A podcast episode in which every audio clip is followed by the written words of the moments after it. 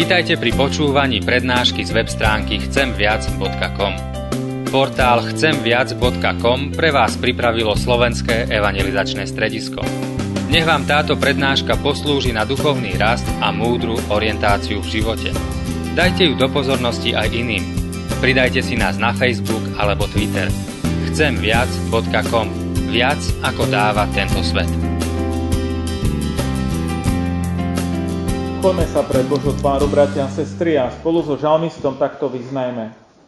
Sviecou mojim nohám je Tvoje slovo a svetlom mojim chodníkom.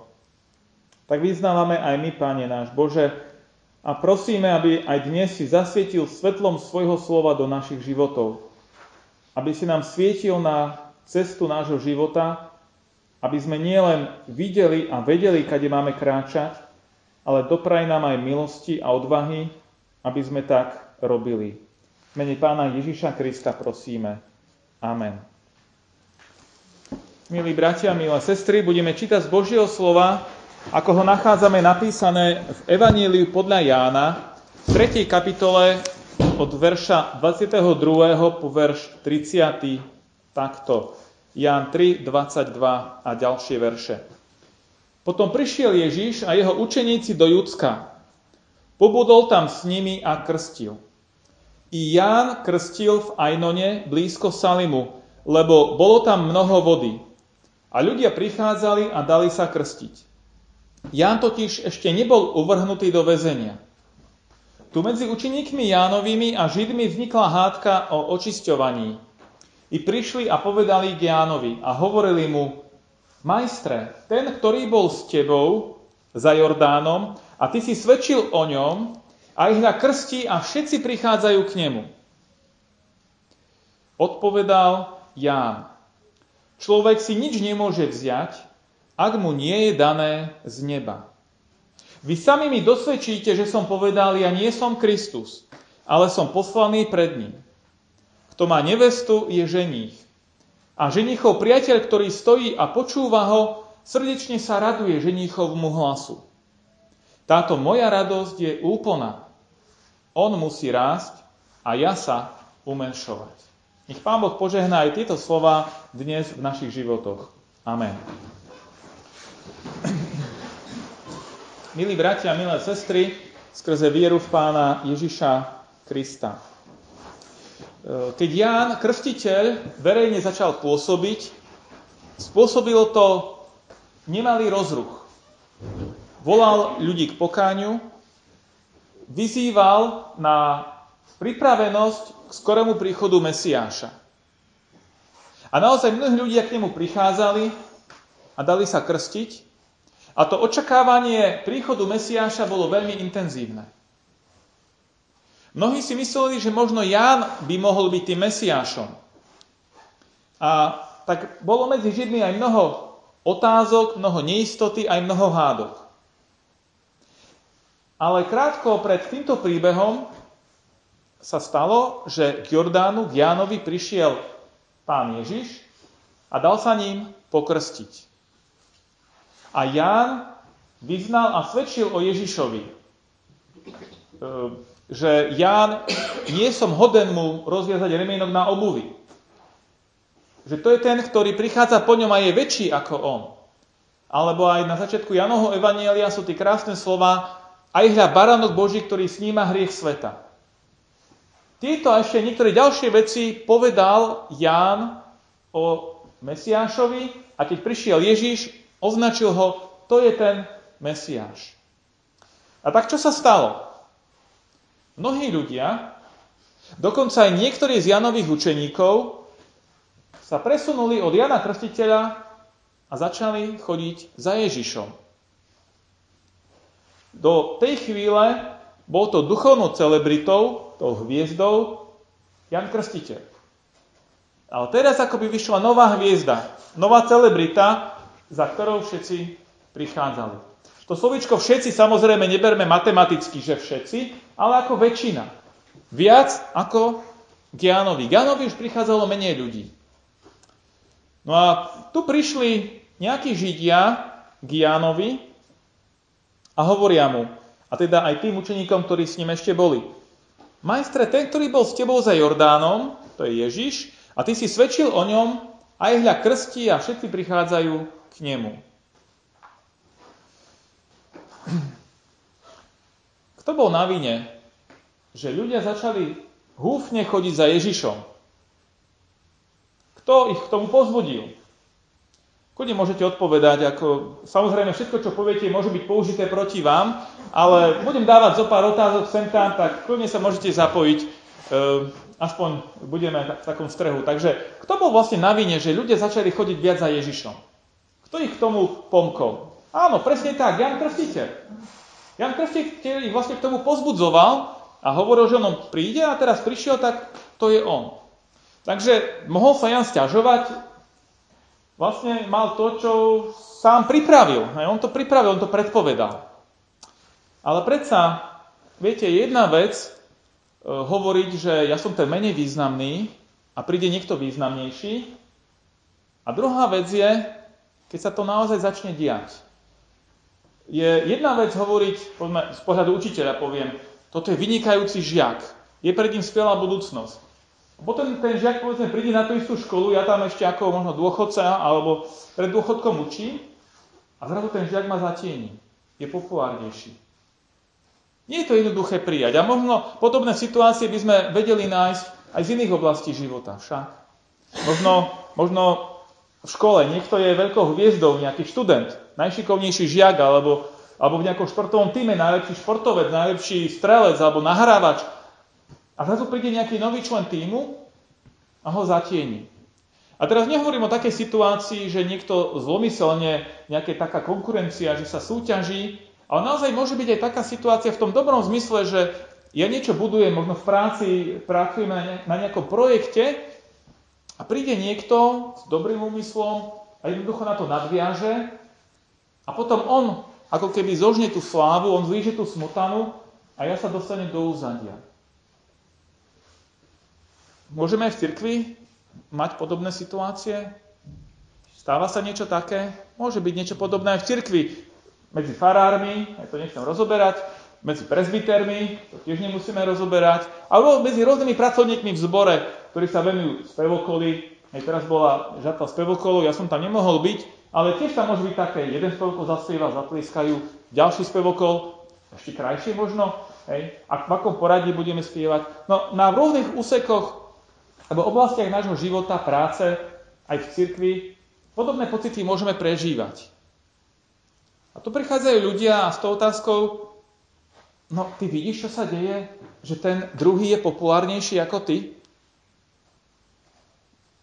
Ako mohol na to reagovať Ján? Ehm, ako na to mohol reagovať Ján?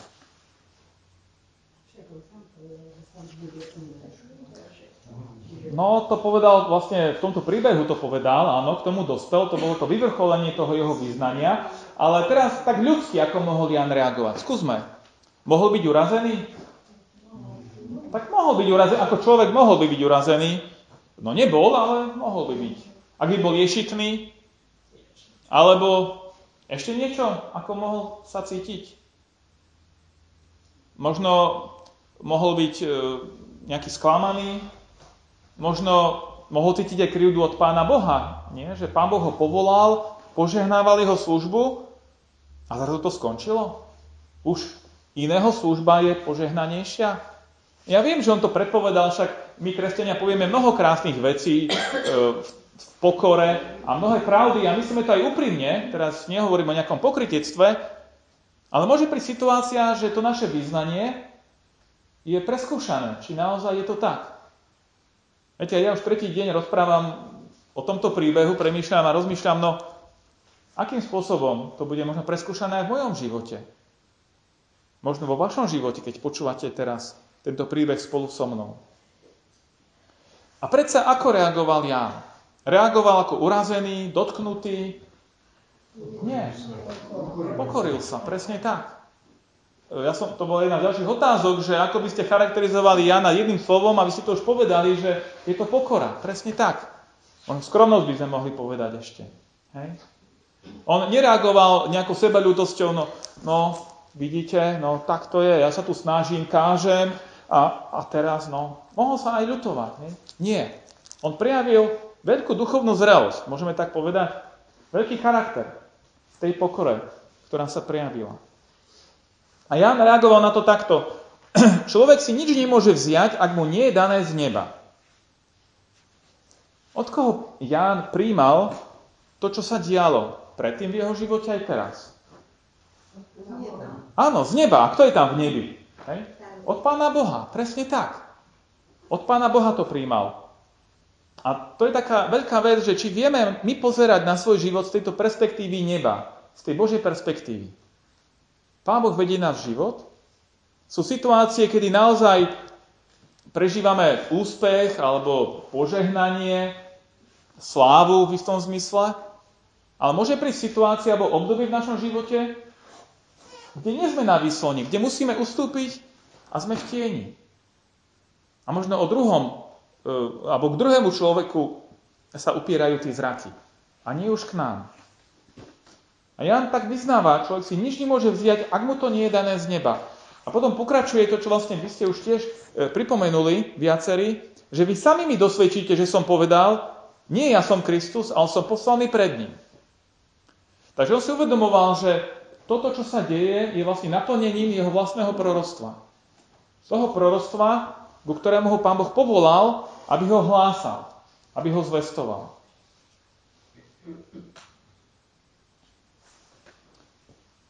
Um, ešte jedna taká otázka. Čo bolo pre Jána dôležitejšie? Jeho, jeho vlastná služba alebo Božie dielo v tom širšom zmysle? Čo bolo dôležitejšie? Jeho vlastné, to čo jeho on, on robil, alebo to Božie v tom širšom zmysle slova? Božie. Presne tak, to Božie dielo. A toto je zase si myslím veľmi taká poučná a dôležitá pravda aj pre nás, že by sme nezredukovali Božie dielo len na to naše dielo, ktoré my robíme.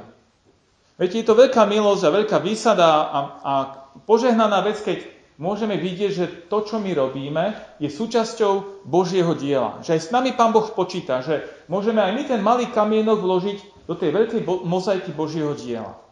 A to môže každý z nás tam, kde sme. To nie je len práca farára, práca spevokolu, práca organistu alebo tých, ktorí stoja vpredu, ale každý z nás má nejaký, nejaké to svoje poslanie. Aj v, aj v tom svetskom zamestnaní, v tých vzťahoch, v rodine, kde žijeme. Tam všade sme povolaní konať Božie dielo. Ale pozor, aby sme nezredukovali Božie dielo len na to svoje. A pre Jána bolo dôležitejšie, aby to Božie dielo išlo bez ohľadu na to, či tomu jeho dielu bude niekto tlieskať, alebo nie. To je veľmi významná vec v jeho živote. Ale viete, Ján neskončil pri tomto a on pokračuje a dosť možné, no nebol som tam, tak neviem, ale možno tí Židia boli prekvapení, možno čakali práve takú nejakú urazenú reakciu alebo sebaľútosť, alebo neviem čo. Lebo Ján pokračuje a vysvetľuje ďalej tento svoj postoj, keď hovorí, použil také podobenstvo. Kto má nevestu, je ženích a ženichov priateľ, ktorý stojí a počúva ho, srdečne sa raduje ženichovmu hlasu. Táto moja radosť je úplná. Akú emóciu, aký pocit tu spomína Ján? Začnem od konca. Táto moja radosť je úplná. Ján hovorí o radosti. Viete, keď som nad týmto príbehom premýšľal, som si uvedomil, že Ján nebol len taký človek, ktorý to tak nejak prijal od Boha, že no tak, Pane Bože, keď teraz tak dávaš, tak ja to teda nejako príjmem. A on hovorí, že on sa raduje z toho. Dokonca, aká je tá jeho radosť? Úplná, presne tak, úplná. To nie je len taká, že no, radujem sa trochu, ale on sa veľmi radoval z toho, že Ježiš mal úspech. A no, neviem, či to vôbec rozvázať, asi, asi už rozumiete, kam chcem smerovať, že či my vieme nielen nejak prijať to, že sme v tieni, ale či sa dokážeme radovať z požehnania druhého človeka. Či mu vieme prijať.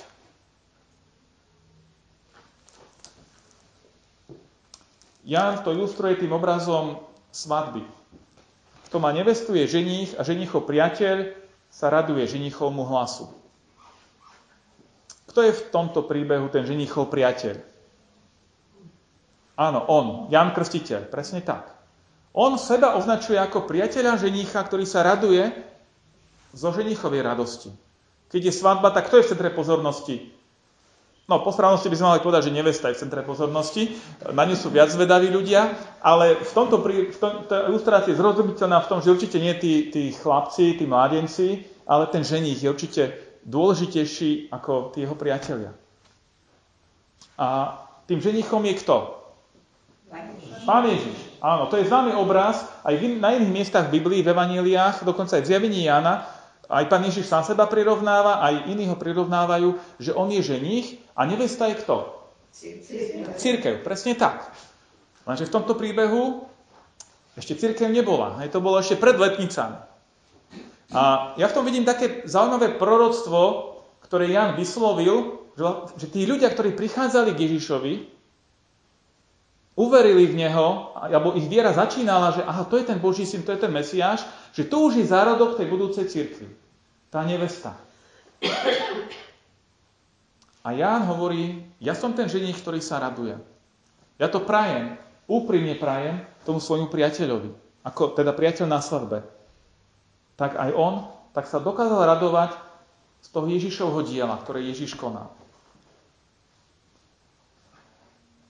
Čo nám toto všetko hovorí o Jánovi, o jeho vzťahu k Pánu Bohu? Aký bol Jánov vzťah k Pánu Bohu? Čo by ste ešte možno povedali, doplnili z toho, čo sme? Bol veľmi pokorný, bol úprimný voči Pánu Bohu, určite. Ešte niečo nám napadne? Dôveroval Pánu Bohu, presne tak. Spoliehal sa na Neho, dôveroval mu, prijímal od Neho to, čo Pán Boh dával. Na inom mieste, na inom mieste, kde som bol, tak tam niekto povedal, že, že Ján ako pochopil svoje poslanie. Hej. Vlastne Ján bol poslaný alebo povol, Pánom Bohom k tomu, aby pripravil cestu Ježišovi. A on pochopil, že áno, toto je čas, kedy moja služba pomaly končí. Neskončil jeho život viery, ale toto bolo to, čo mal vykonať. A vedel v ten správny čas prijať aj to, že ustupuje do úzadia, že bude v tieni. Netlačil sa tam, kde nebolo jeho miesto. A to je zase také niečo veľmi praktické aj pre nás, či my rozumieme tomu svojmu miestu, ktoré nám Pán Boh dal um, v rodine, medzi priateľmi, v práci, v zbore, v cirkvi. Ono to miesto samozrejme môže sa meniť, tak ako sa menilo aj u Jána, že raz bol teda tým prorokom veľkým, ale potom ustúpil pred príchodom Mesiáša. Či my vieme tiež porozumieť a, a prijať to miesto, ktoré nám Pán Boh dáva v našom živote. To, že Ján prijal toto svoje miesto a prijal to tak, ako to Pán Boh dal, aké to malo dôsledky? Aký to malo dopad na tých ľudí? Čo my, možno na tých, ktorí prišli s tou otázkou, ktorí možno mysleli úprimne, možno trochu podrývali, neviem. Ale aký to malo dopad na tých ľudí? Čo myslíte? Keď Ján takto reagoval v tej pokore a skromnosti a vyzdvihol vlastne Ježiša. Aký to malo na nich vplyv? Sklamaný? V čom mohli byť sklamaní? Že... No, kľudne, povedzte. Možno, že boli niektorí sklamaní, že, že možno sa chceli zaujíškať Jánovi. Možno. A keď ich tak akože povedal, že to je v poriadku, tak mohli byť sklamaní. Hej? Lebo ak tí ľudia odvíjali svoju slávu a svoj úspech od Jána Krstiteľa, tak mohli byť sklamaní. Na druhej strane, čo Ján podporil týmto svojim postojom? Alebo koho podporil? Pána Ježiša podporil, presne tak. Viete, keby začal Ján brojiť proti Ježišovi, určite by to neprekazilo Boží plán spasenia. Hej? Boh je určite nad tým všetkým, ale mohlo to vyzerať inak. Určite by Ján poškodil komu viac? Ježišovi? No sebe by poškodil určite viac. Ale on to svojim postojom podporil. A dal ľuďom slobodu. Mohli prísť aj k nemu ešte, kým pôsobil, potom už ho navštívili Herodesovi vojaci a, a to skončilo. Ale dal ľuďom slobodu. Ak chcete počúvať mňa, môžete, ale je tu Ježiš, on je ten Mesiáš. On je väčší, on musí rásť a ja sa mám pomenšovať. Však? A tým podporil tú Ježišovu službu.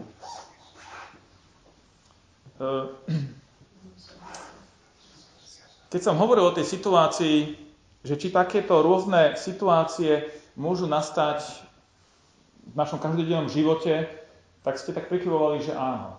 Keď som hovoril, že aj v cirkvi, tak ste tiež prikyvovali. Nebudeme rozoberať nič konkrétne, nemám teraz na mysli, ale treba si byť vedomý, že, že tento príbeh je ozaj veľmi prakticky aktuálny aj pre nás dnes. A chcem obrátiť našu pozornosť ešte v závere niečomu pozitívnemu. Či, či poznáte, alebo ste počuli možno nejaké príklady ľudí, ktorí dokázali reagovať v živote tak pokorne, skromne ako ja. Skúste porozmýšľať, ak vám napadne, môžete aj povedať, ak nie, tak nemusíme, ale rozmýšľajme o tomto, že či poznáme takých, ak by ste povedali, že nepoznáme, tak by to bolo dosť smutné svedectvo o kresťanoch, o cirkvi. Nech sa páči. Ja si tak myslím, že tá naša, tá naša pani dirigentka, však ona je neskutočná. Mm-hmm. Speváčka, hlas má vynikajúci, je vynikajúca hráčka na violinu. Áno, na violu, alebo čo to je? Ona stala pri dirigovaní, pri vedie ten zbor, mm-hmm. proste seba umenšila, nie? Lebo však už nejde o osobnú slávu, alebo čo však má nenadherný ten hlas, nie? Aj hraje krásne a ona sa dala do služby celého. No, to môže byť. Keď vás to pozbudzuje a ja nie som proti. Možno vy niektorí tu máte ešte silšie vlasy ako ja, tak e, možno za svojho života ste aj viac takých ľudí spoznali, možno v vašej mladosti, nejaký príklad v živote, možno, možno neskôr. A aj dobre, že aj v súčasnosti vieme nás nejaký príklad. Ešte niekto skúsi, chce povedať? Nie je to preto, aby sme chválili niekoho, človeka, alebo on to aj tak nepočuje, tu nie je. Dobre, posuniem ďalej naše premýšľanie. Je dobre, keď vieme, že takí ľudia boli alebo sú medzi nami. Je to pre nás povzbudenie. A otázka, aká by mala nasledovať? Či my sme takými ľuďmi? Či my dokážeme zaujať taký postoj, ako Ján Krstiteľ? A je dôležité si uvedomiť jednu vec, že nikto z nás nie je Ježiš. Tam e, to bolo Ježiš a Ján. A možno by som zmysel to mal Ján, neviem, či ľahšie, nechcem to posudzovať, ale Ježiš, sa zhodneme určite na tom, že Ježiš je ten prvý. A ak pre nás bude najdôležitejšie to, aby Ježiš bol ten prvý a viditeľný, tak potom nie je dôležité, kde sme my ostatní. Hej. Porozumieme svojmu miestu v živote a v tom Božom pláne spasenia. A tak tú otázku, ktorú sme kladli o Jánovi, môžeme stiahnuť na seba. Či aj my slúžime sami sebe, alebo Pánovi Ježišovi Kristovi. Či je pre nás dôležitejšia naša práca, naše dielo, alebo poviem v cirkvi naša služba, alebo Kristovo dielo, Božie dielo, ktoré je väčšie ako len to naše. Možno najbližšie, keď budeme v takej situácii, alebo v takej skúške, a ono, to nie je, že raz sa to stane, to, to prichádzajú také situácie aj viackrát v živote. Tak keď príde taká situácia, skúsme si vtedy spomenúť na Jána Krstiteľa, na tento príbeh, na to jeho vyznanie, aj o Ježišovi, že on musí rásť a ja sa umenšovať. A snad nám pomôže, keď si na to spomenieme, nájdeme v tom silu, aby sme aj my zaujali taký správny postoj a správne vyznanie, ako to dokázala aj, aj Ján Krstiteľ. Nech nám v tom Pán Boh požehná, nech, nám v tom, nech nás v tom Duch Svätý vedie, nech nás v tom sám Pán Ježiš Kristus posilní.